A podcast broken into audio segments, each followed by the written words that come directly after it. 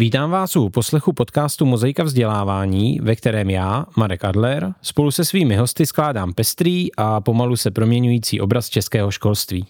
Hostem tohoto dílu je Hanna Chramostová, ředitelka pražské Montessori školy Andílek, do které dochází děti od jednoho a půl roku do nějakých 15-16 let. Hano, vítejte v Mozaice vzdělávání. Dobrý den, Marku. Děkuji moc za pozvání.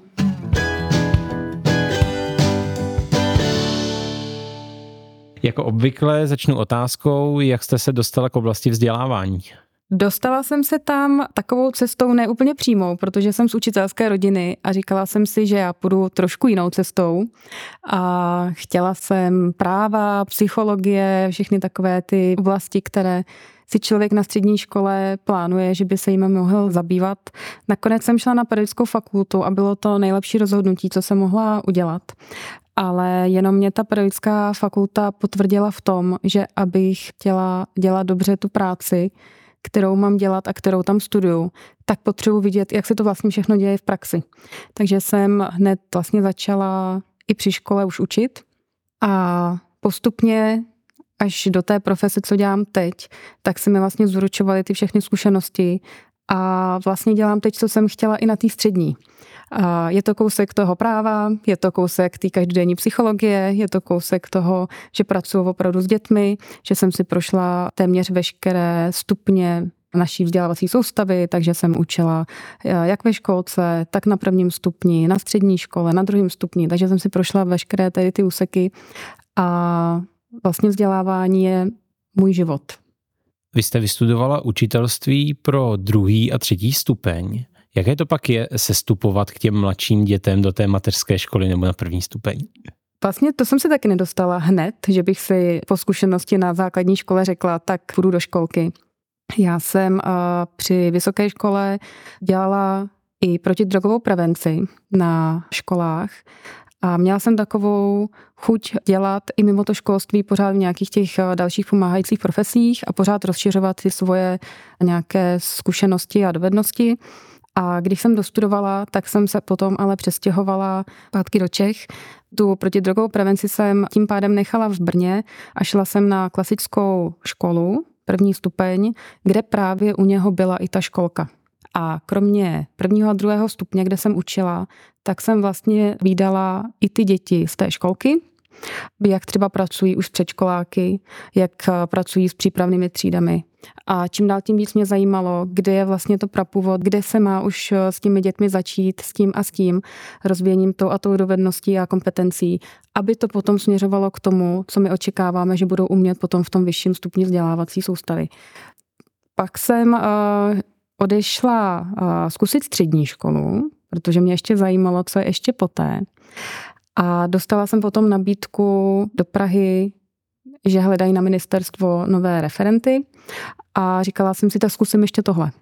Takže jsem po té fakultě byla takový ten klasický sběrač zkušeností, ale vyloženě jsem to brala v tom, že chci mít široký spektrum toho, co všechno můžu ne zkusit, ale opravdu si osvojit, abych věděla, co se všechno nenabízí, ale opravdu to do sebe nějakým způsobem absorbovala a všechno potom mohla zúročit. Takže jsem dělala asi dva roky referentku na ministerstvu školství a tam pro mě byla ta nezapomenutelná, nezaměnitelná zkušenost pro celý život, že jsem věděla, že aby se něco mohlo udát, se musí prostě zpátky do terénu. A ty změny se jen tak neudějou na ministerstvu. Ale že ty změny, které chci, a abych viděla nějaké výsledky své práce a smysluplnost té práce, tak chci jít prostě do toho terénu zpátky a prostě si to odmakat. A, a ty změny, které jsem chtěla, aby v tom školství probíhaly, tak prostě být v tom každodenním terénu a, a dělat je já sama vlastníma rukama. Vy jste říkala, že jste šla klasickou cestou hledání, ale mně přijde, že v pedagogických profesích to zase tak klasická cesta není, že možná je pořád ještě klasická ta představa, nastoupím do školy a z té školy odejdu do důchodu a ne, že si projdu několik stupňů, několik zaměstnavatelů a ještě vyzkouším i to ministerstvo.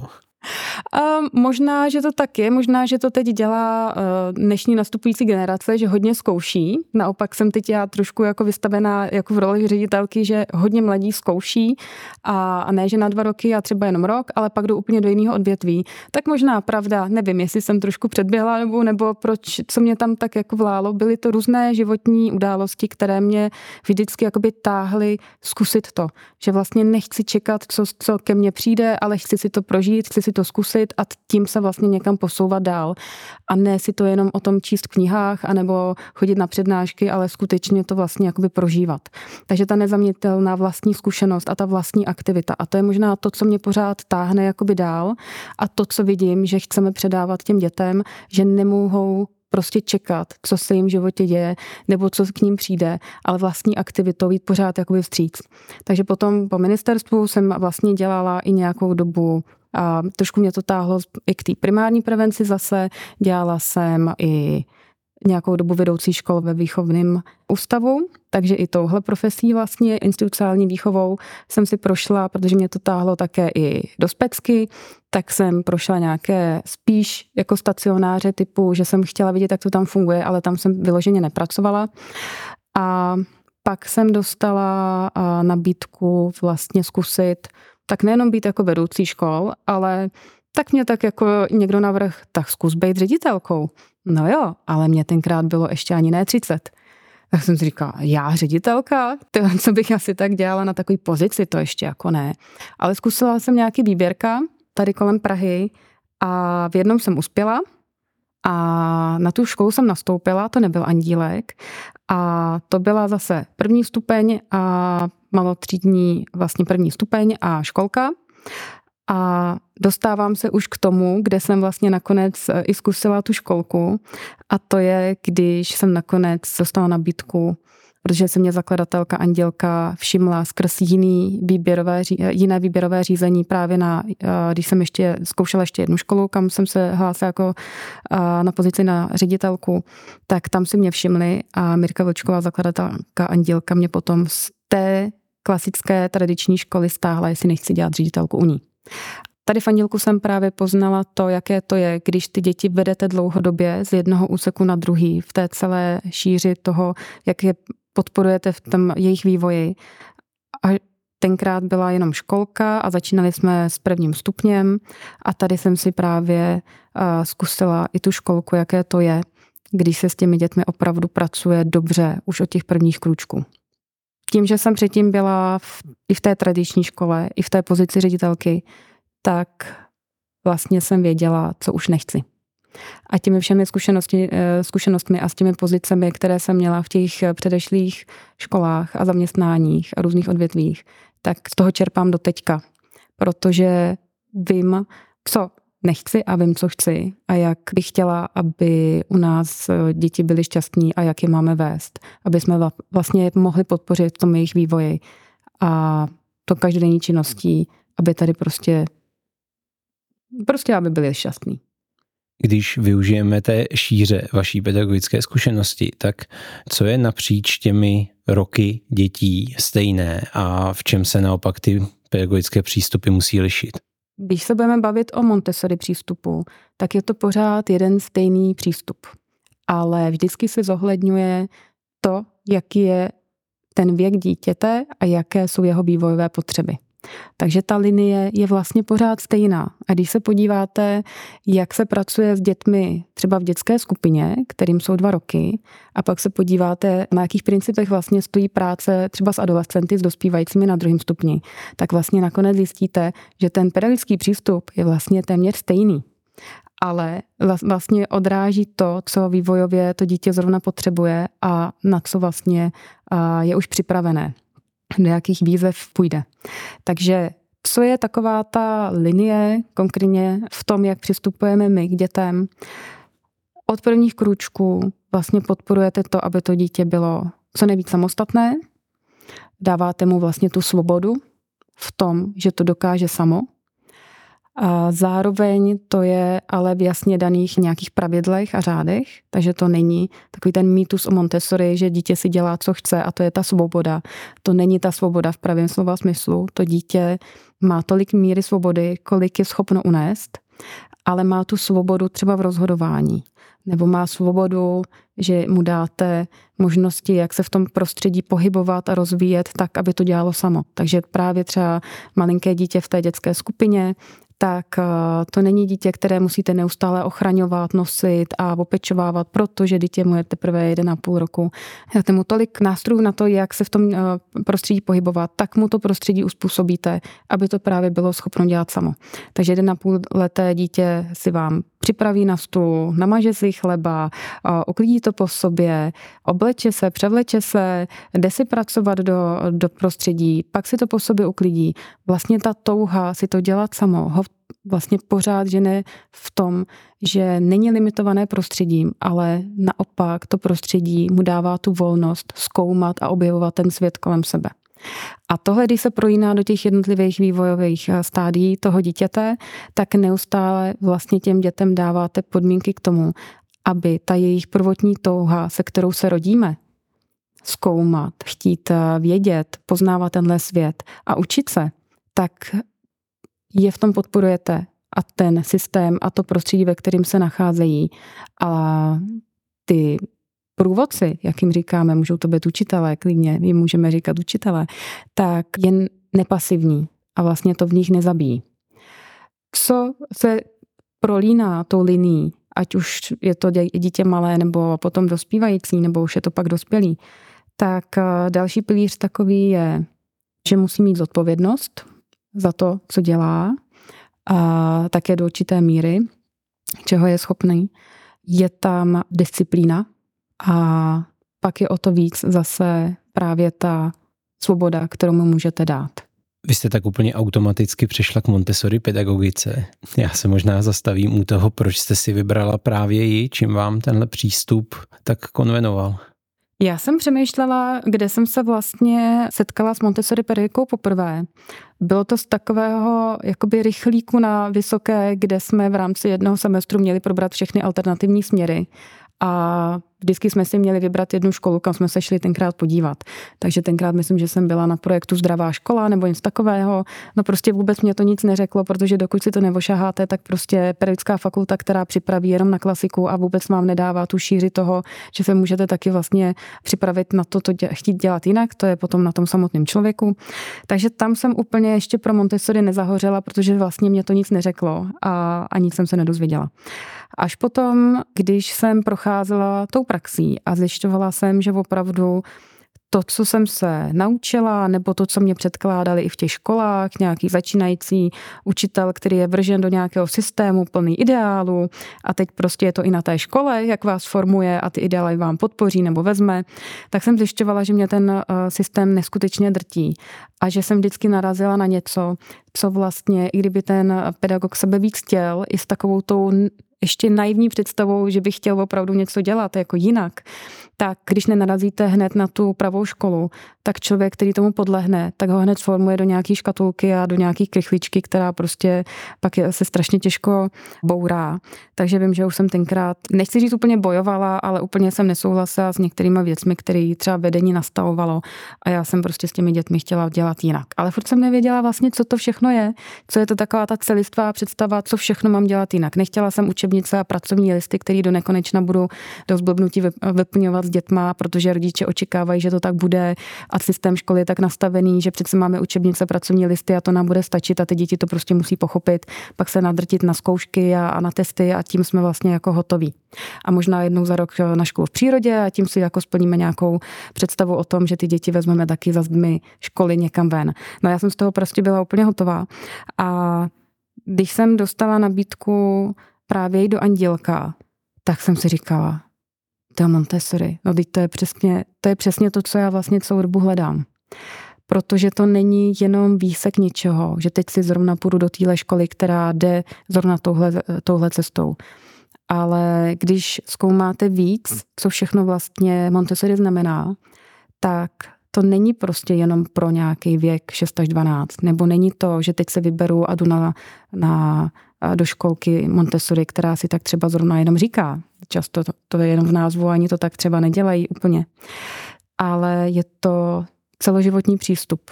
a je to ucelený přístup, že to opravdu to dítě provází od těch prvních kručků až po smrt. Vznikají po světě už senior housey Montessori a mě tím úplně to dostalo ta představa, že to je prostě ucelený životní přístup k tomu, jak s tím člověkem pracovat a jak to dítě vést. Tohle je to gro, proč jsem našla to, co jsem hledala, že ve všech těch vlastně uh, úsecích nebo ve všech těch uh, typech škol, ve kterých jsem působila, tak já jsem na jednou škole, kde to všechno mám a pořád je to jeden směr, ve kterého se neuhýbá, že dítěti jsou najednou šest, tak jde najednou na jednou školu a najednou se zase učí něco jiného. Je to prostě kontinuální, co na sebe navazuje. Než se ještě podíváme podrobněji na tu Montessori pedagogiku, tak mě zaujalo to, co jste řekla, škola, školka, která si jenom říká, že je Montessori. Jak já vlastně jako rodič mohu poznat, že je to opravdu Montessori škola nebo Montessori školka a jak to, že si některé školy tak můžou říkat a takové nebýt? To je hodně zajímavá otázka a kdo v tom dělá, tak eh, to vždycky nějakým způsobem rezonuje. Buď to tam jsou ty zastánci eh, toho, že přece i něco je lepší než nic, anebo že to přece děláme dobře a mám to tady z nějaké knihy a, a podobně. Pak tam jsou ty jednoznační jako zastánci toho, že opravdu Montessori, aby fungovalo, tak to musí splňovat určitá kritéria. Toho jsem zastáncem já, protože my děláme rizí Montessori a je to o tom, že opravdu nejde udělat jenom výsek. To je jako kdybyste právě vzali, že dítě má naprostou svobodu, ale už tam nedoplnili to B, že má mít ale vlastně jasně daná pravidla, aby ta svoboda pro ty všechny byla bezpečná, aby v tom to dítě mohlo fungovat. Takže jak to jako rodič poznám? Nám se eh, tohle neustále vracelo, protože se nás na to neustále ptali jak samotní ty rodiče, které eh, tady máme už leta, tak eh, ti, co se na nás obrací i z různých koutů země, protože nejsme andílek jenom sám pro sebe, pro Prahu, ale už se o nás trošku ví, takže i mé kolegyně eh, dost dělají i takový mentoring, že třeba si někdo zavolá a opravdu chce pomoct, jak teda na to, aby to fungovalo. A mám úžasnou kolegyni Hanku Slabou, metodičku, která napsala knihu. Jak má vypadat Montessori školka jak to v ní chodí a jak to v ní vypadá, protože jsme prostě ne, už potřebovali to někde zhmotnit. A takže jedna z těch cest je, že si to opravdu v té knize můžete přečíst. Jsou to základní nějaké principy, která ta školka, eh, které ta školka musí splňovat. Potřebuje mít opravdu připravené prostředí, připravené ty průvodce. Ty Montessori výcviky jsou hodně náročné ne, když pominu finanční stránku, protože to je opravdu dlouhodobé a jsou na to zahraniční lektoři a musí to prostě všechno zaplatit, tak ale hodně časově náročné, protože se to podobá studiu jak na vysoké škole, akorát, že to děláte v dost nahuštěné eh, době v takových modulech, kdy třeba měsíc eh, nejste skoro doma, protože jste buď to eh, na tom výcviku, nebo potom pracujete na esejích a vlastně pracujete pro ten výcvik, tak abyste chápali vůbec, jak to se sebou všechno funguje, jak je to nastavené.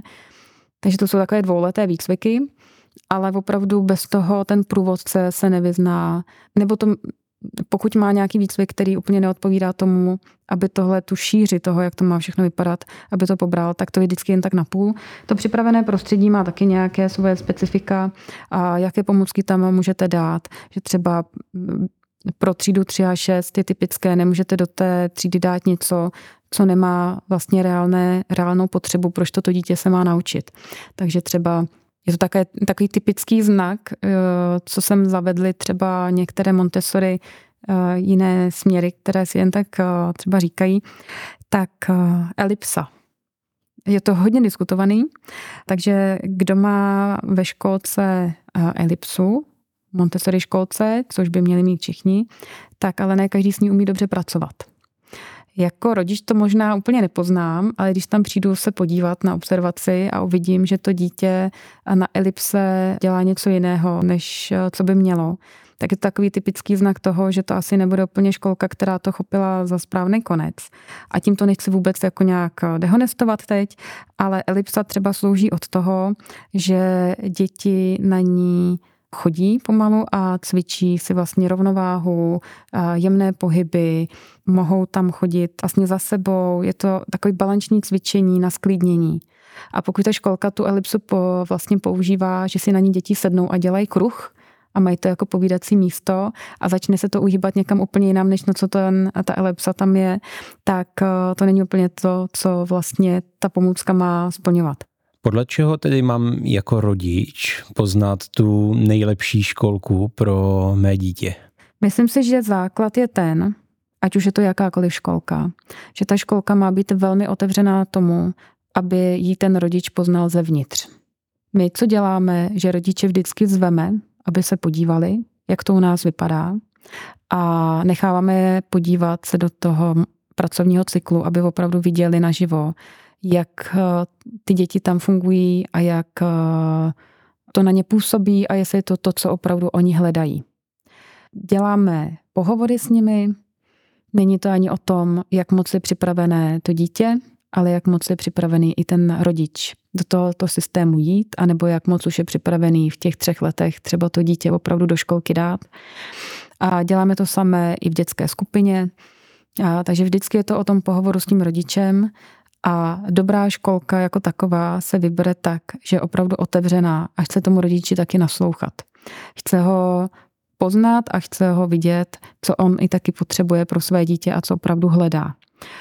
Co ale je tam základ, tak je to opravdu připravené prostředí, aby to bylo opravdu Montessori prostředí. A jak říkám, připravené, připravení průvodci.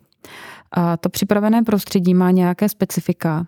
A pokud uvidíte školku, která kombinuje, že tam je stavebnice, lega, plišáci a do toho jsem tam nějaké Montessori pomůcky, tak to je školka s Montessori prvky.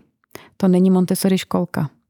Když máte školku, která má čistě Montessori prostředí, tak se vám ty děti tam adaptují do toho prostředí, pracují, je tam ta samostatnost.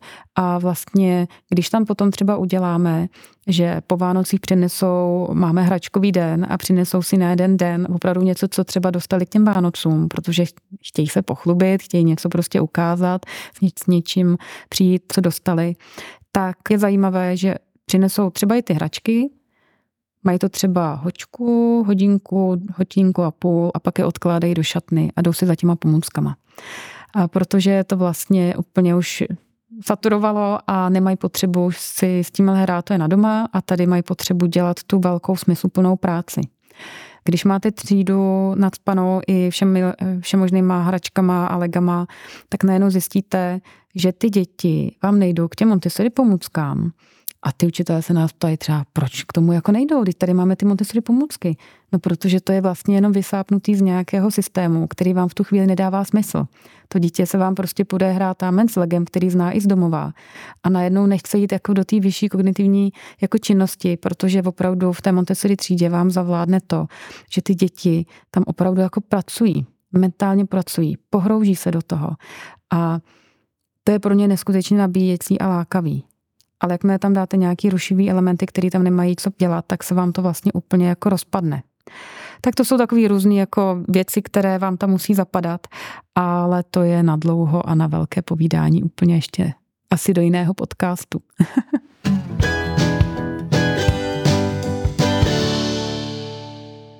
Stále posloucháte podcast Mozaika vzdělávání a s Hanou Chramostovou se podíváme na Montessori školu Andílek, sídlící v Praze na Smíchově. Čím je vaše škola jedinečná?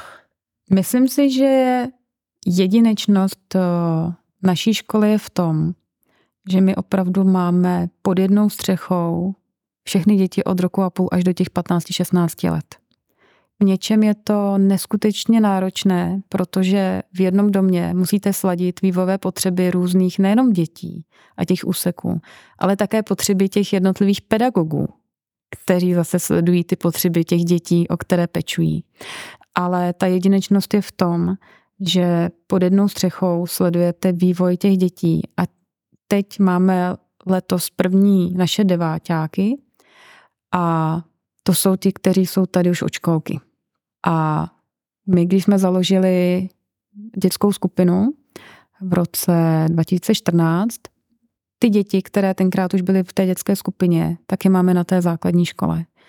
A když sledujete to dítě v tomhle kontextu, v tom té časové ose a pracujete s ním a vidíte, jaký to má na něj vliv a máte naprosto velmi jako úzký vztah s rodiči, je to ta vzájemná důvěra a je tam ten společný cíl, jak podpořit to dítě, tak v tom si myslím, že je ta naše jedinečnost, že rodiče mohou opravdu s velkou důvěrou to dítě sem dát. A jak jsem říkala už někde na začátku, neřešíte co dva roky nebo tři, do jakého systému ho zase jasně jako předat. Ta komplexnost té Montessori pedagogiky vám dává vlastně ten základ toho, abyste měl komplexnost v té škole. A ty vývojové potřeby těch dětí opravdu sledoval tak, že tohle, to ať si řeší už ten jiný úsek, to ať si pak vyřeší na základce. My takhle neuvažujeme. My pořád vlastně o nich diskutujeme a když se potom něco vlastně objeví i na té základce, tak jdem zpátky do toho, co třeba jsme s tím dítětem řešili v té školce, protože ho znáte.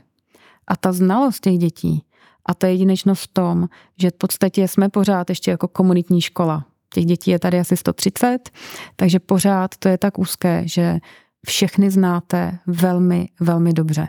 Já do jakékoliv třídy přijdu, tak se známe a ty děti znám a v tom si myslím, že vlastně neskutečná výhoda pro jakékoliv dítě, které k nám stoupí, protože není anonymní. Vždycky bude prostě každé z nich pro nás neskutečně důležité. Mám pocit, že v posledních letech přibylo těch komplexních systémů od mateřské školy někdy až po střední školu. Čím to, že se Montessori takhle prosazuje? Možná, že lidi pochopili, že v tom je právě to, že když to dítě neberete a nevytrháváte vždycky z jednoho systému do druhého a on se vždycky to dítě má adaptovat zase na něco jiného a na nové lidi a na nové prostředí, tak mu nepřetrháváte tu linku a to dítě opravdu se může soustředit na to, aby nebo vy ho můžete podpořit v tom jeho vývoji, aby opravdu ta kontinuálnost tam zůstala, aby opravdu nepřicházely zase nové a nové těžkosti, se kterými se nejdřív musí vyrovnat a adaptovat a zvyknout si a pak řešit tohle nebo tohle, ale vlastně řešit to grow a grow je podpořit dítě v tom jeho vývoji a tak, aby se opravdu vzdělávalo a tak, aby opravdu na sobě mohlo pracovat. A aby tu veškerou energii nedalo do adaptace na prostředí a řešení těch dalších těžkostí, které ještě samozřejmě vývojově si může nést. A to, co ten vývoj samotný a dospívání sebou přináší, ale aby se cítilo bezpečně a aby opravdu ty nástroje, které získává z jednoho úseku a přenáší se na druhý, tak aby opravdu dokázal aplikovat. A v tom je ta jedinečnost každé školy, pokud tohle, ať už je to jakýkoliv systém, tak pokud tohle v těch dětech vlastně dokáže podporovat a opravdu ten systém ho, jak mám říct, natvrdo prostě nezabíjí. Nejhorší je, když eh, dítě vám vstoupí do nějakého systému a najednou vlastně řešíte, a jestli má dostatek, dostatečnou motivaci a, a jestli vlastně ta škola je dost dobrá, ale vlastně nemáte třeba nějaký základ, o co se u toho dítěte opřít. Když to, když máte ten komplexní systém, tak jenom vlastně vrstvíte a víte, na co vrstvíte. Takže ten základ vám zůstává a vlastně jenom se stupňuje to, co to dítě vlastně sebou tím vývojem vlastně potřebuje další a další kompetence získávat, dovednosti, zkušenosti, tak to už vlastně jenom na to vrstvíte. Nezačínáte zase jako o tři kroky dozadu. Pojďme vaší školu možná přiblížit i skrz nějaká jako čísla a charakteristiky. Kolik máte tedy ročníků, dětí, pedagogů, jak u vás vypadá třeba takový jako běžný den. To by možná mohlo pomoci posluchačům si lépe představit, jak to u vás vypadá. Máme jednu dětskou skupinu, potom dvě třídy školky, potom eh, dvě třídy základní školy prvního stupně a jednu smíšenou skupinu vlastně druhého stupně. Dohromady je to asi 130 dětí, s tím, že tedy pod jednou střechou. Pak máme ještě farmu, kam vyjíždíme na terénní a badatelskou výuku. A je především pro ten adolescentní program, což je právě eh, druhý stupeň jak mu říkáme, ale využíváme to právě i pro výjezdy s prvním stupněm, aby už jsme ty děti postupně tam vlastně zvykali, že je to i to další prostředí, které navštěvují, kde bádají, kde vlastně všechno probíhá v tom terénu. A ti, co potom pokračují do adaptačního programu, aby věděli, že ta farma vůbec existuje. To je nedaleko Prahy. Takový běžný den u nás probíhá tak, že aby ten systém v tom domě opravdu fungoval a všechno na sebe navazovalo, tak máme takové jednotné časy příchodu, eh, odchodu, vyzvedávání a tak, aby to opravdu bylo, že to není jeden velký chaos, ale ten řád, který chcete i v těch třídách, tak opravdu je v celém tom domě. Samozřejmě to nese ty úskalí, že si prostě každý nemůže dělat, co chce, jeden úsek si nemůže najednou rozhodnout, že si to bude dělat po svým, takže opravdu to máme dost nalajnovaný. Začínáme v 8 hodin, s tím, že dětská skupinka začíná na zahrádce, protože se nám osvědčilo, že ty malinké děti potřebují hodně po ránu ještě vybít tu energii na zahrádce, tam se hodně proběhat, tam podporovat eh, rozvoj motoriky a pak jdou takové sklidněné už do té třídy a tam už pak pokračují v těch dalších činnostech, které vlastně ta dětská skupinka v sobě zahrnuje, takže je tam nějaká svačina, práci v praktickém životě, té oblasti praktického života, potom rozvoj různých oblastí ve smyslové výchově, v jazyce, ve výtvarné a hudební výchově a podobně. Pak tam mají zase čas oběda, takže oni v té dětské skupince hodně trénují právě praktické věci, že hodně času stráví i u toho jídla, pak zase u toho jídla, když ho uklízejí, pak zase i u oběda. Odpoledne mají spaní, pak ve tři odcházejí domů. Školka ta naopak má ten cyklus obrácený, že začínají ve třídě, a pak jdou během dopoledne tedy na zahradu, eh, kde potřebují samozřejmě taky nasát čerstvý vzduch. Ideální by bylo, kdyby jsme měli novou budovu postavenou na zelené louce, kde máte východy z těch tří rovnou na zahradu a ty děti vlastně mohou na zahradu během toho celý dopoledne ven dovnitř podstatě od rána pořád a ne, že to je tak organizovaný, ale bohužel samozřejmě jsme limitovaný budovou, takže organizovaně tedy odejdou na zahrádku, ale tam to opravdu mají prounuté s rozvojem motoriky, s, s tělocvikem, máme sportáky tady, takže podporujeme tak, aby jsme rozvíjeli i v nějakých kooperativních hrách a, a opravdu rozvoji motoriky. Pak mají oběd, mladší děti potom jdou spát a ty starší jdou na odpolední pracovní cyklus do tří hodin, takže dělají ještě v těch pracovnách, ve třídách a pak máme družinu do půl šestý, vlastně družina školková a pak i družina ta základková. Základkové třídy, ty mají také pracovní cykly.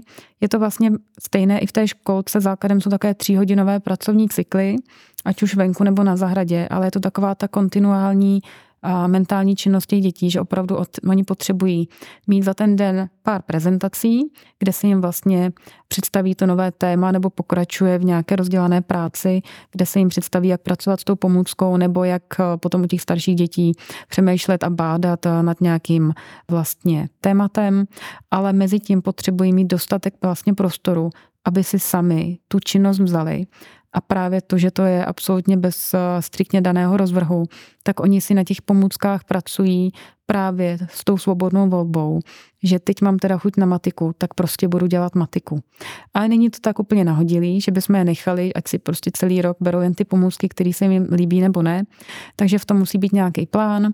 A když si vezmu tu základkovou třídu, tak jak říkám, jsou tam nějaké jasně dané prezentace, protože ráno se podívají na tabuli, kdy co, jak mají, třeba v 8.45 je prezentace na třeba vyjmenovaná slova, ale samozřejmě to může být třeba na nějaký velký příběh, protože otevíráte velkými příběhy vlastně studium kosmické výchovy. A má to nějaké náležitosti Mezitím je ale právě ten prostor a vy potřebujete, aby se k těm pomůckám vraceli, mají jasně daný nějaký plán toho, co za ten týden mají zvládnout, nebo jsou tam jasně daná pravidla, že po prezentaci, dokdy si vlastně mám zase tu pomůcku vzít a pracovat na ní A když u někoho vidíme, že to neúplně funguje, že by si pak sami do těch činností šli, tak je vedeme k tomu, jak si ten čas naplánovat, jak vlastně ten den mít sestavený, abych opravdu splnil to, co mám v rámci té své svobodné volby, ale jasně daných prostě kritérií, aby probíhalo to, co má. Pokud tohle někdo ještě méně zvládá, tak to opravdu sestavuje každý den ráno s tím pedagogem, protože není možný, aby ty děti potom v té třídě nějak vlály a opravdu jsme nevěděli, co tam dělají. Ten pedagog tam musí být jasně daný průvodce, který má naprosto přesně vypozorované a ohlídané, jak to dítě postupuje vůbec s těmi prezentacemi, jak se mu daří pracovat a musí s ním pomoct plánovat. Ty děti si dělají na základce každý den deníky, aby bylo jasně daný, vlastně na čem pracovali a ten pedagog si je pak bere na ty konzultace a probírá to s nimi a opravdu je vede systematicky k tomu, aby dokázali hospodařit s tím časem, aby se opravdu naplánovali a měli tam to, co mají mít, aby se uměli říct o pomoc a vlastně, aby v tom nebyli jenom hozený, přišli si na prezentace, jak říkám, dělali si, co chtěli. Dost je to ještě dané tím typem prostředí, že dětská skupinka a školka, to je hodně závislé na tom, že to prostředí je hlavně v rámci té třídy nebo třeba na zahrádce. Základka ale už potřebuje být ven z té základky, vejít z té třídy, protože ve třídě nemáte všechno, co se ty děti mají naučit. Jsou tam takové klíče k tomu, jak to funguje a to dítě potřebuje jít ven a ty informace dál zkoumat a hledat. Takže vy tam nepředkládáte hotové informace v učebnicích, ale dáváte jim podnětné vlastně prezentace a ukázky tak, aby to dítě bylo hnaný tomu vlastně bádat dál a chtít zkoumat, jak to vlastně funguje. Neustále motivovat k té další činnosti. Na druhém stupni tak tam vám nestačí ani tady to a potřebují to už přímo zažít. Takže proto s nimi jezdíme na tu farmu, aby opravdu i zažívali, už přímo vlastně v praxi dělali nejenom, že se učí, jak co vypěstovat, ale opravdu to tam dělali, ale také jak kooperovat v té skupině, což je vedeme od malá, jak vlastně se respektovat navzájem, jak společně tvořit tu komunitu, ale teprve až na tom druhém stupni se vám začne rýsovat, že oni opravdu jsou schopni pro tu komunitu něco dělat, už to není jenom, co sám pro sebe z toho budu mít, ale potřebujete je dát do toho prostředí, kde ty dovednosti mohou taky použít a získat ty kompetence právě. Takže abyste získali sociální kompetence, tak není jenom možné po nich to chtít získat v lavicích, ale musíte je vystavit nějaké situaci, kde opravdu mohou získat. Takže když jsou na té farmě odkázaný na to, že si sami musí uvařit, tak se v té skupině musí prostě domluvit, kdo nakoupí, a vybrat na to peníze, a nebo si na ně taky vydělat nějakou další činností a starat se vlastně o sebe. Když eh, máte školu, kde tohle vlastně mají získat, ale zároveň mám odpoledne jednou domů, tak eh, tam stejně pořád funguje takový ten mama hotel. Takže když je něco neúplně v komfortu, tak eh, doma se to zase vlastně řeší trošku jinak. A ještě když jdou do té puberty, tak oni si to často takové ty vývojové potřeby a nespokojenosti řeší právě doma s těmi rodiči a proto jsou třeba řada, řada těch neschod, že s pubertákem se nedá být nebo že tam jsou nějaké hádky. A když eh, tu skupinu máte vlastně z studentů a jsou vystavení si to řešit sami navzájem, tak vám tam vznikají úplně jiné vlastně konverzace a diskuze a úplně jinak to tam funguje, než když mají potřebu si tohle vlastně řešit s tím dospělým, s tím rodičem, vůči kterýmu se v tu chvíli chtějí spíš vymezit. Ale to je tak ještě na jinou rozpravu. Jak to vlastně má být nastaveno u těch adolescentů a dospívajících, aby vlastně všem stranám v tom bylo příjemně. Děkuji za tuhle rozsáhlou odpověď. Teď z toho těžko vytáhat to, co by možná posluchačům nemuselo být úplně srozumitelné, pokud nemají vhled do Montessori pedagogiky, ale jeden výraz, jeden pojem tam tak trčel a to je kosmická výchova. Mm-hmm. Co je to ta kosmická výchova? Kosmická výchova je vlastně taková oblast na tom prvním stupni v elementary. Je to vlastně všechno, co je tady kolem nás. Je to učení se tomu, jak porozumět světu kolem nás. Zahrnuje se to pod kosmickou výchovu jako opravdu svět, který nás obklopuje, ale gro je v tom, ty děti učit tomu, že všechno se vším souvisí a že to je propojený. Že ne, neučím odděleně zeměpis, že odděleně naučím, jak zrovna to funguje a, a jak je to napsané v probouce, ale že to je opravdu svět v souvislostech. Ta kosmická výchova třeba vychází od toho, že vy už prvňákům dáváte velké příběhy, stojí to na takových pěti velkých příběhů a z nich jsou potom další a další příběhy a těm otevíráte vlastně takové kapitoly, ze kterých potom ty děti chtějí dál a dál zkoumat a, a dál chtějí vědět víc a víc a právě mají ty otázky, na které chtějí ty odpovědi, jak to všechno funguje. Takže jim předkládáte, jak vlastně vznikl svět. A další příběh je, jak vzniklo písmo. A vždycky je uvedete tady tím velkým příběhem eh, do toho tématu, které s nimi chcete dál otevírat. A na to se už navazují ty další a další prezentace. A vy jim vlastně živíte takovou tu jejich touhu po tom poznání, protože to elementary dítě na tom prvním stupni chce hlavně vědět proč a po, o všem diskutovat. A vy jim dáváte takové podnětné vlastně ty klíče, aby měli o čem diskutovat, aby opravdu jako chtěli. A ta kosmická výchova, jak říkám, je všechno, co nás tady obklopuje. A v té třídě, když se potom podíváte, tak na policích jsou vlastně jednotlivé ty oblasti těch jednotlivých, jakoby, ani to nejsou předměty, že by byl předmět čeština, předmět matematika a podobně, ale máte třeba policii, kde je opravdu jenom jazyk, pak máte policii, kde zase máte matiku a pak máte opravdu několik polic, kde je právě ta kosmická výchova, protože tam je od studia hornin až potom, jak právě třeba vznikl vesmír, až potom, že tam dělají takové dílčí chemické pokusy už na prvním stupni a opravdu zkoumají, jak to všechno se sebou vlastně souvisí. Jako červená nit se tím vaším vyprávěním vyne taková klasická škála svoboda, řízenost. Několikrát jste ji naznačila. Jak to máte tedy s tou svobodou a řízeností a s nějakým dávkováním od té mateřské školy až po ty deváťáky? Vlastně eh, je to pořád na stejno. Aby mohla být svoboda, musí být nějaká disciplína. A narážíme potom na to třeba v dospělosti, když máte pořád pravidla, pravidla pro děti, ale nedali byste jim dostatek taky svobody, aby se naučili, jak s tou svobodou vlastně nakládat, tak pak těžko najednou v dospělosti, ať už ve školství nebo úplně v jiným, eh, jako když už je člověk dospělý, tak najednou je svobodný a má teda jako nějak fungovat a, a všichni mluvíme a chceme svobodu, ale co to ta svoboda vlastně znamená? S tou svobodou se vždycky musí eh, vlastně pojít ta pravidla a ta disciplína, protože nejsme Robinsoni na ostrově a potřebujeme vlastně umět žít v té společnosti. To je náš nějaký i kosmický úkol, aby jsme opravdu vyrostli v jedince, který je součástí nějaké společnosti a uměli spolu vůbec komunikovat, uměli spolupracovat. A ta svoboda je samozřejmě dávkovaná uměrně tomu, co to dítě je schopno vlastně zvládnout, takže určitě jiná míra svobody pro to dítě 1,5 eh, leté a jinak 15 leté, ale vlastně zas tak úplně ne. Jak, samozřejmě dvouleté dítě nepošlete jen tak ven, protože se bojíte, aby se mu něco nestalo, protože ještě to nezvládne. Ale když má to připravené prostředí, tak mu dáte naprostou svobodu v tom, aby v něm mohlo fungovat.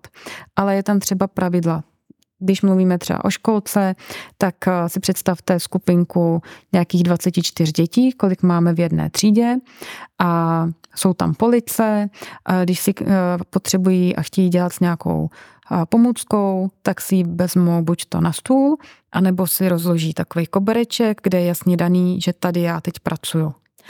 A je tam několik těch koberečků, máte tam ty stoly, a máte tam ty police, tak je jasně dané, že prostě to není prostředí, ve kterém můžu zrovna běhat, protože se mi zrovna chce, protože buď to zraním sebe nebo někoho ostatního. Takže svoboda ano, svoboda pohybu, můžu jít po celé třídě, kam potřebuju, ale jasně daný pravidlo, ale nemůžu tady běhat, protože by se mi něco stalo ty děti, když takhle vedete, a teď jsem řekla třeba úplně jako základní nějakou banálnost, ale když se podíváte třeba do nějaké školky, kde opravdu mají jako, že si můžou běhat, můžou dělat, je to hrozně třeba chaotické, nekoordinované, hlučné, tak u nás ve třídě to není o tom, že by ty děti jsme nutili, že mají mlčet, ale oni opravdu jsou tak pohroužený do těch svých činností, že potom ani tyhle věci tam oni nechtějí ani od těch ostatních. Takže když je tam pravidlo, že neběháme, tak oni jsou schopni si to hlídat ještě sobě navzájem, protože vědí, že prostě tak to pravidlo je a tak se odmala učí tomu, že opravdu pravidla jsou tady od toho, aby nám pomáhali spolu spolupracovat, spolu žít, aby nám v tom bylo všem vlastně bezpečně. Takže to je třeba ta svoboda pohybu. Když to potom prolnu třeba do základky, tak svoboda pohybu, samozřejmě můžu si v té třídě dělat taky, ne co chci, ale vezmu si pomůcku, že není to o tom, že teď všichni děláme matematiku, ale prostě každý si dělá na té pomůce, kterou si vzal. Oni hodně dělají taky ve skupinkách už eh, na základce, to je takový základ, že oni to chtějí nedělat sami za sebe, ale opravdu o tom diskutovat s tím parťákem. Ale nemůžu jen tak přijít k někomu a říct si, hej, ty už toho měl jako dost, tak teď, teď si to beru já. Jako to není ta svoboda že já si budu dělat něco na úkor toho druhého. Takže zase jim dáte ty pravidla, aby jim spolu bylo bezpečně. A je to opravdu tím pořád prolnuté a takovým tím řádem, že za prvé ty malé děti neskutečně potřebují řád, aby vlastně věděli, co v, co v tom světě, jak mají vlastně fungovat. Takže taková ta pravidelnost, že ráno vstanu, že se pak děje to a to, že pak jdu do školky, tady je jasně daný řád, že to každý den se nemění. To jim vlastně dává takový ten pocit bezpečí a toho, že se vlastně zvyknu na to, jak to vlastně funguje a můžu se potom o to víc poroužit do toho, jak rozvíjet sám sebe. Ten řád se pak prolíná i do těch dalších úseků a víc a víc se ale jakoby od něčeho upouští, protože základkový dítě už nemá tak velkou potřebu toho řádu, když už vlastně už je větší, už má zase jinou tu potřebu. Oni hodně jdou právě po těch pravidlech, ale už je jenom slepě nepřijímají, ale chtějí vědět, že jsou opravdu že platí pro všechna, že se o tom rádi prodiskutují, že chtějí vědět proč a chtějí vidět ten smysl. Takže zase vám tu svobodu a ty pravidla a ten řád přijímají do té míry, do, do které to chápou. Na tom průvodci je, aby jim to dokázal taky vlastně vysvětlit. Samozřejmě někdy je prostě jasně daný pravidlo, takhle to je a už prostě nebudeme stokrát diskutovat, proč to tak je. Protože vám řekne deset důvodů, proč to tak musí být a tím je to jasný. Ale pokud vidíte, že to dítě opravdu nechápe, proč to má dělat a nevidí ten smysl, tak je fakt úkolem toho průvodce aby mu to právě vysvětlilo. Ne, že bez diskuze. Takhle jsou tady daný pravidla, tady ředitelka vyhlásila pravidla, tak se podle toho chovej. Takže uh, tam to samozřejmě roste uměrně tomu, jak i to dítě je víc a víc rozumavě vyspělé a je schopno pochopit další a další vlastně souvislosti. Jak je to v takhle promyšleném systému se svobodou učitele? Svoboda učitele je závislá na tom, že potřebuje mít ten základ, o který se může opřít. Velmi těm pedagogům dá ten samotný výcvik a v takových těch prvních letech po výcviku potřebují se nejdřív dost v tom zadaptovat, aby vlastně si zajeli jak to má vypadat. A pak víc a víc byli schopni vlastně reagovat i vnášet tam tu svoji osobnost a, a přemýšlet o tom, jak a co třeba ještě udělat, ne jinak, ale kam to třeba posunout, co tam může vlastně, se jim nabízí, že můžou ještě přidat nějaké, ne, že by vymýšleli úplně nové pomůcky, což ale v jazyku třeba my dost děláme, nebo i právě v té kosmické výchově, protože ne všechny pomůcky máte adaptovatelné jako na všechny na, třeba na, každá země si musí udělat svůj jazyk. Prostě ne všechno můžete z angličtiny překlopit do češtiny. Tak to prostě nefunguje. Takže my vlastně paralelně ještě pracujeme na tom vývoji těch pomůcek, tak aby to bylo vlastně pro nás. Takže ta svoboda v tom učiteli je potom vázaná na to, co on sám už je schopen do té třídy přinést. Nejlepší, co těm dětem můžete ukázat, je vaší vlastní vášeň. Takže když je někdo nejenom učitel, ale vášnivý třeba hudebník, a přinesete do toho prostředí prostě piano a, a každý den s nima tam hrajete, tak je naprostá volná svoboda pro toho učitele, že tam vlastně jim ukazuje tu svou vášeň a to je největší motivace pro ty děti, že vlastně o to víc můžete strnout k tomu podobnému a nebo motivovat mít svoji vlastní vášeň. Nebo někdo velmi rád tvoří, tak si tam prostě má víc těch i těch kreativních eh, pomůcek. Svoboda nejde najednou ale udělat tak, že se rozhodnu že Montessori už mě trošku omrzelo, tak, tak si začnu tady dělat trošku jako něco jiného. Tak jsme Montessori škola, tak tam samozřejmě má to prostě nějaké jasně dané mantinely, tak tam eh, ta svoboda zase jako na druhou stranu končí. Ale jinak je velmi jako široká. Úplně si nevím představit, že kdyby za mnou někdo přišel, hele, tak já chci dělat to a to, takže bych mu rovnou řekla ne, vyslechnu si ho a budeme diskutovat vlastně, proč to chce tak dělat. Ale pokud by učitel Montessori třídě přišel, ale tak mě už ty pomůcky moc jako nebaví a začnu tady dělat spíš pracovní listy, protože tady je úplně suprová jako whiteboard a mám na to skvělý programy, tak já mu řeknu, to je úžasný, ta tvoje vášeň, ale potřebuješ to jít dělat do jiné školy, protože prostě sem to nepatří. Tady to je to úplně jako nonsens, jako najednou po těch dětech chtít něco jiného s jiným systémem.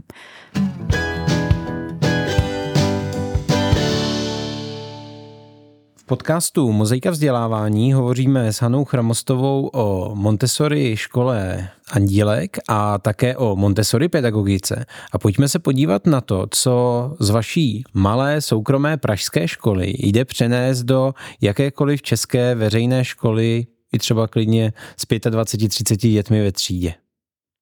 Jednoznačně se dá přenést to, jak chcete pohlížet na dítě v tom samotném systému. Samozřejmě něco jiného je dělat frontální výuku při 30 dětech a něco jiného je mít už připravený systém, který předurčuje k tomu, že to je individualizovaná výuka, ale ten samotný přístup k tomu, že s tím dítětem pracujete, s tím velkým respektem, že to není někdo pod váma, koho by jen tak jako vedete nebo máte vzdělat, ale je to respekt k osobnosti tomu dítěti. A to si myslím, že mnohdy některým potom schází. A jsem někdy dost zděšená vlastně z některých rozhovorů anebo některých jako diskuzí, když eh, čtete třeba diskuze samotných učitelů nějakých škol, s jakým naprostým despektem oni už přistupují k dětem a třeba k těm rodičům. My to dost tady máme položené na vztazích a myslím si, že to není o tom, že jsme jenom Montessori, anebo že máme pomůcky ve třídě. Je to o tom, jak opravdu chcete, aby ta, i ta škola byla vzorem pro to samotné dítě a pro tu společnost. Já myslím, že tohle je jako úplně bazální věc, kterou můžou aplikovat absolutně všichni, ale musíme vědět, že to je ta bazální věc, kterou potřebujeme v těch školách vlastně nastolit. Protože pokud chceme, aby byla respektující komunikace v naší společnosti, aby jsme vychovávali v nějakých demokratických principech, tak prostě musíme takhle začít dělat a pracovat s těmi dětmi na těch všech školách, protože se to prostě nenaučí v 18 po maturitě. Vlastně taková ta opravdu vzájemná úcta v té společnosti, která nám teď tady chybí, tak musí být opravdu už v těch školách. A myslím si, že tohle ale to Montessori k tomu opravdu přeturčuje právě tím, že odmala to dítě vede k tomu respektu k sobě samému a k tomu, kdo je vedle mě a k té celé společnosti. A na tom je to postavený. Tady bychom mohli navázat všemi těmi pojmy jako komunikace, spolupráce, respektující přístup, nevím co dalšího. A skutečně jsme se zatím ještě nedotkli té pedagogiky. Jste byste vytáhla co? Komplexnost. Prostě pokud ty děti mají všechno, že se vším souvisí, tak i ten svět potom chápají opravdu komplexně a naučí se komplexně přemýšlet. Co mě opravdu nepřestane fascinovat v těch třídách, že máte jasně dané pilíře, na kterých ta pedagogika sice má vlastně stavět a jasně dané pomůcky, ale ale všemi těmi aktivitami vlastně pořád ty děti vedete k tomu, že to potřebují propojovat že musí mít ty souvislosti, že potřebují propojovat, hledat v textech, kriticky myslet, tříbit informace a to jde právě i skrz ty pomůcky. Není to o tom, že s nimi komunikujeme respektujícím způsobem, to je ta další osobnostní stránka a rozvoj, ale opravdu ta komplexnost mezi těmi pomůckami, kdy jim vlastně ukazujete, že není oddělená matika, není oddělený zaměpis, ale že tohle všechno je kolem nás, že to opravdu potřebujete vidět v těch souvislostech. Kudy do toho? Jde vůbec překlopit školu do jiného komplexního systému? Mm, myslím si, že pokud by klasická škola chtěla jít tady tím směrem, nejde to jako ze dne na den a mnohé, které se do toho pustili, si na tom strašně lámou jakoby zuby, protože je moc úkolů na jednou, kterého vlastně potřebujete dosáhnout. Potřebujete, aby jednotně o tom ty lidi přemýšleli, potřebujete mít tu jasně danou strukturu, jak vlastně postupovat ten plán a ještě na to nastavit celý ten systém a ještě ty děti. Co je neskutečný benefit pro Montessori, že máme věkově smíšené třídy, takže v každém tom úseku nemáte nikdy vlastně stejné vrstevníky, jenom v té skupině. Dětská skupinka, dobře, 1,5 až 3 roky, ale za těch 1,5 let se stane obrovské množství, obrovské změny, takže rozdíl mezi 1,5 letým a 3 letákem je opravdu velký. Potom školka 3 až 6. Zase máte spojené vlastně mix age group, kde v každé té třídě máte od 3 až do 6 let všechny ty věkové skupiny zastoupené. A na základce dá se jít po trojročích, anebo my máme už v té jedné skupině od jedné až do pětky smíchanou třídu a ještě vlastně skupinku šestáků, takže vlastně 6 až 12 pohromadě. V té druhé třídě na to cílíme taky, kde nám nestačí jenom jedna až tři, ale taky potřebujeme ještě i plně ty nejstarší. A ty vám potom táhnou v té třídě ten systém toho, že vlastně nerozjíždíte pořád všechny na stejno ale oni vlastně vždycky kus té třídy už vám tam, vlastně to jádro vám tam zůstává a vy vlastně zadaptujete jen tu skupinku těch nejmladších, které do toho přicházejí. Ty starší získávají ty kompetence, takže se vám to prolíná zase zpátky k těm mladším. Mladší se učí od starších a ten pedagog není jediný, ten, který tam vlastně potom vlastně udává ty aktivity. Není ten jediný hnací motor, ale ta třída je potom jako samořídící. A to je ten cíl. Cíl Montessori třídy je, že třída pracuje, jak kdyby ten pedagog tam nebyl. A tohle se vám těžko podaří přes noc udělat vlastně jako v klasické třídě, pokud některých z těch prvků tam aspoň už nějak nemáte. Ale pokud by to byla i malotřídka, která má nějaký základ toho, že tam jsou smíchané děti a věkově, tak zas tam ale nemají ty dovednosti třeba s prací právě na těch pomůckách, kdy prostě třetíák se vám najednou nebude už učit na pomůcce v první třídě. To už ho mine. Takže už s ním zase jako pracujete jinak, pokud si tím neprošli. Takže pokud se jedná o to nastavit z klasické školy, Montessori školu, tak je lepší začít úplně od prvních kručků a budovat to postupně s tím, jak ty děti vám odrůstají a opravdu zkušenosti, že někdo zřídil školu a hned ji chtěl mít plnou a udělal si třeba jedna až devět, jakože to je Montessori, tak čekáte devět let, než vám opravdu ty děti odrostou a začnou tam být ty, které si už vychováváte jako opravdu postupně, protože se to prostě nedá udělat všechno najednou. Slyším, že jste říkala, že nejlépe funguje ten systém celistvě, ale může si z něho jeden učitel pro svou jednu třídu vzít něco, co i tak mu bude přínosné? Myslím si, že geniální jsou matematické pomůcky. To musím uznat, že samozřejmě tohle dokážete přenést. A je to škoda, že potom tam není ten, eh, ta komplexnost, ale často se to třeba i zmiňuje a často se to takhle i aplikuje. A myslím si, že matematické pomůcky nebo některé ty jazykové, že jste schopni to tam vlastně do té třídy přenést a, a pracovat s tím. Co se vám tam pak těžko jako daří, že pokud to nemáte v rámci té celé třídy, tak už těžko se vám tam uh, jakoby dostává ten princip výuky, že si ty děti ty pomůcky sami berou a vlastně mají tam i tu zodpovědnost a, a tím, že to musí si naplánovat a pokud tam máte jenom pomůcky na tu matiku, tak všechno v ostatní tam vlastně doháníte trošku jako jinak. Tak nevím, třeba těmi pracovními listy a už tam není kontrola chyby, už to musí pedagog vzít domů a večer po večerech vlastně opravovat a pak jim to tam nosit opravený. Jakože tam mít jenom nějaký prvek, moc tomu učiteli neulehčí.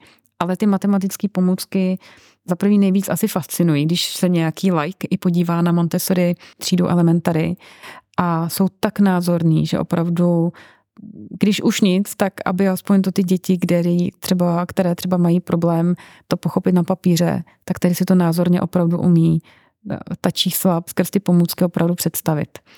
To se do určité míry přenést dá. V závěru mozaiky vzdělávání vždy sdílíme nějakou inspiraci. Vás budu teď tlačit do toho, kde někdo, koho teď zaujala Montessori pedagogika, může najít nějaké další informace, kudy proniknout trochu hlouběji?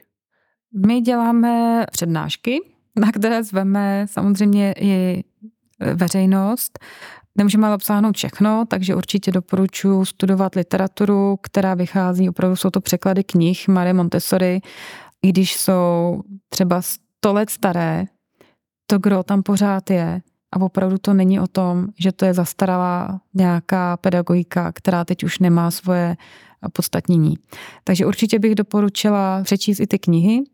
A instituce jako taková, tak to je Montessori Institut Prag, který pořádá řadu výcviků, kurzů anebo vzdělávacích aktivit. Je to hodně se zahraničními lektory, ale dá se tam najít eh, občas i nějaký český, nebo spolupracují s našimi lektory a s našimi pedagogy.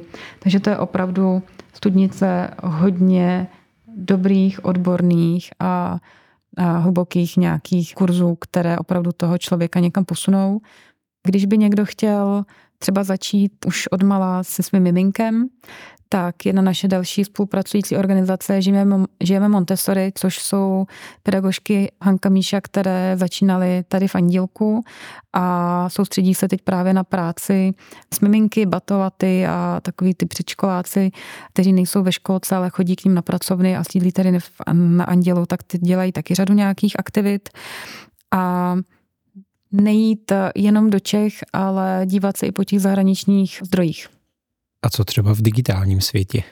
Online kurzy jsou už teď veřejně dostupné téměř všude, takže určitě je vždycky dobré si prověřit, co to je za tu vzdělávací instituci, která to nabízí. Já opravdu doporučuji jít na stránky buď to institutu, anebo AMI, což je ta zastřešující organizace, která vlastně pořád čerpá z těch základních kořenů, jak by Montessori mělo vypadat. Takže určitě by šla do těch zahraničních zdrojů. Když se teď povzneseme nad Montessori a možná i celé školství, tak jakou jednu knihu byste posluchačům doporučila? Pokud by to zajímalo i někoho z ředitelů, já se dost snažím vlastně rozvíjet i v té své profesi, aby to nebylo jenom je Montessori a o tom, jak má být ředitel správný manager, ale jak dělat opravdu leadership. Takže nějaké rozvojové, rozvojové kurzy, které tu ředitelskou práci povýší nad to nedělat jenom z papíry a opravdu umět dělat s lidmi což je celoživotní tedy, ale práce. A líbí se mi a hodně mě dala od Donny Hicks Leading with Dignity. A my jsme dost tady mluvili o respektující komunikaci, ale dost vlastně rezonuje i slovo dignity. Tahle kniha je dost zaměřená na tom, jak rozvíjet lidi a právě z té lídovské pozice. A vlastně bych ji tedy hlavně doporučila i všem ředitelům a všem těm, kteří ve vedoucí práci potřebují pracovat se svým týmem. Děkuji i za tuhle odpověď a než se rozloučíme s posluchači, je ještě něco, co dneska nezaznělo a mělo by? Mm, já chci vlastně říct, že to, co teď rezonuje hodně i pedagogickým světem, jak vůbec dál pracovat s dětmi, jak je připravovat na dnešní svět a jak vlastně pracovat s tím, že v dnešní době ani nevíme, co za pět let bude za profese a jak na to ty děti připravovat. V čem já spatřuju, že Montessori předbíhá už dávno tuhle dobu, že to, k čemu směřujeme a to, k čemu ty děti vedeme, je to, co teď právě v tomhle světě nejvíc potřebují.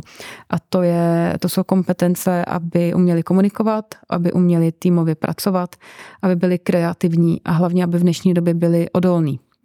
A tohle je právě to, k čemu Montessori vlastně děti vede a na čem je vlastně ten celý systém postavený.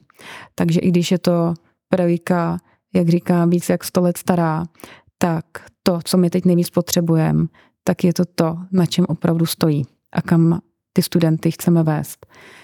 Děkuji za vaše odpovědi, za váš čas, za představení nejen vaší školy, ale i Montessori pedagogiky.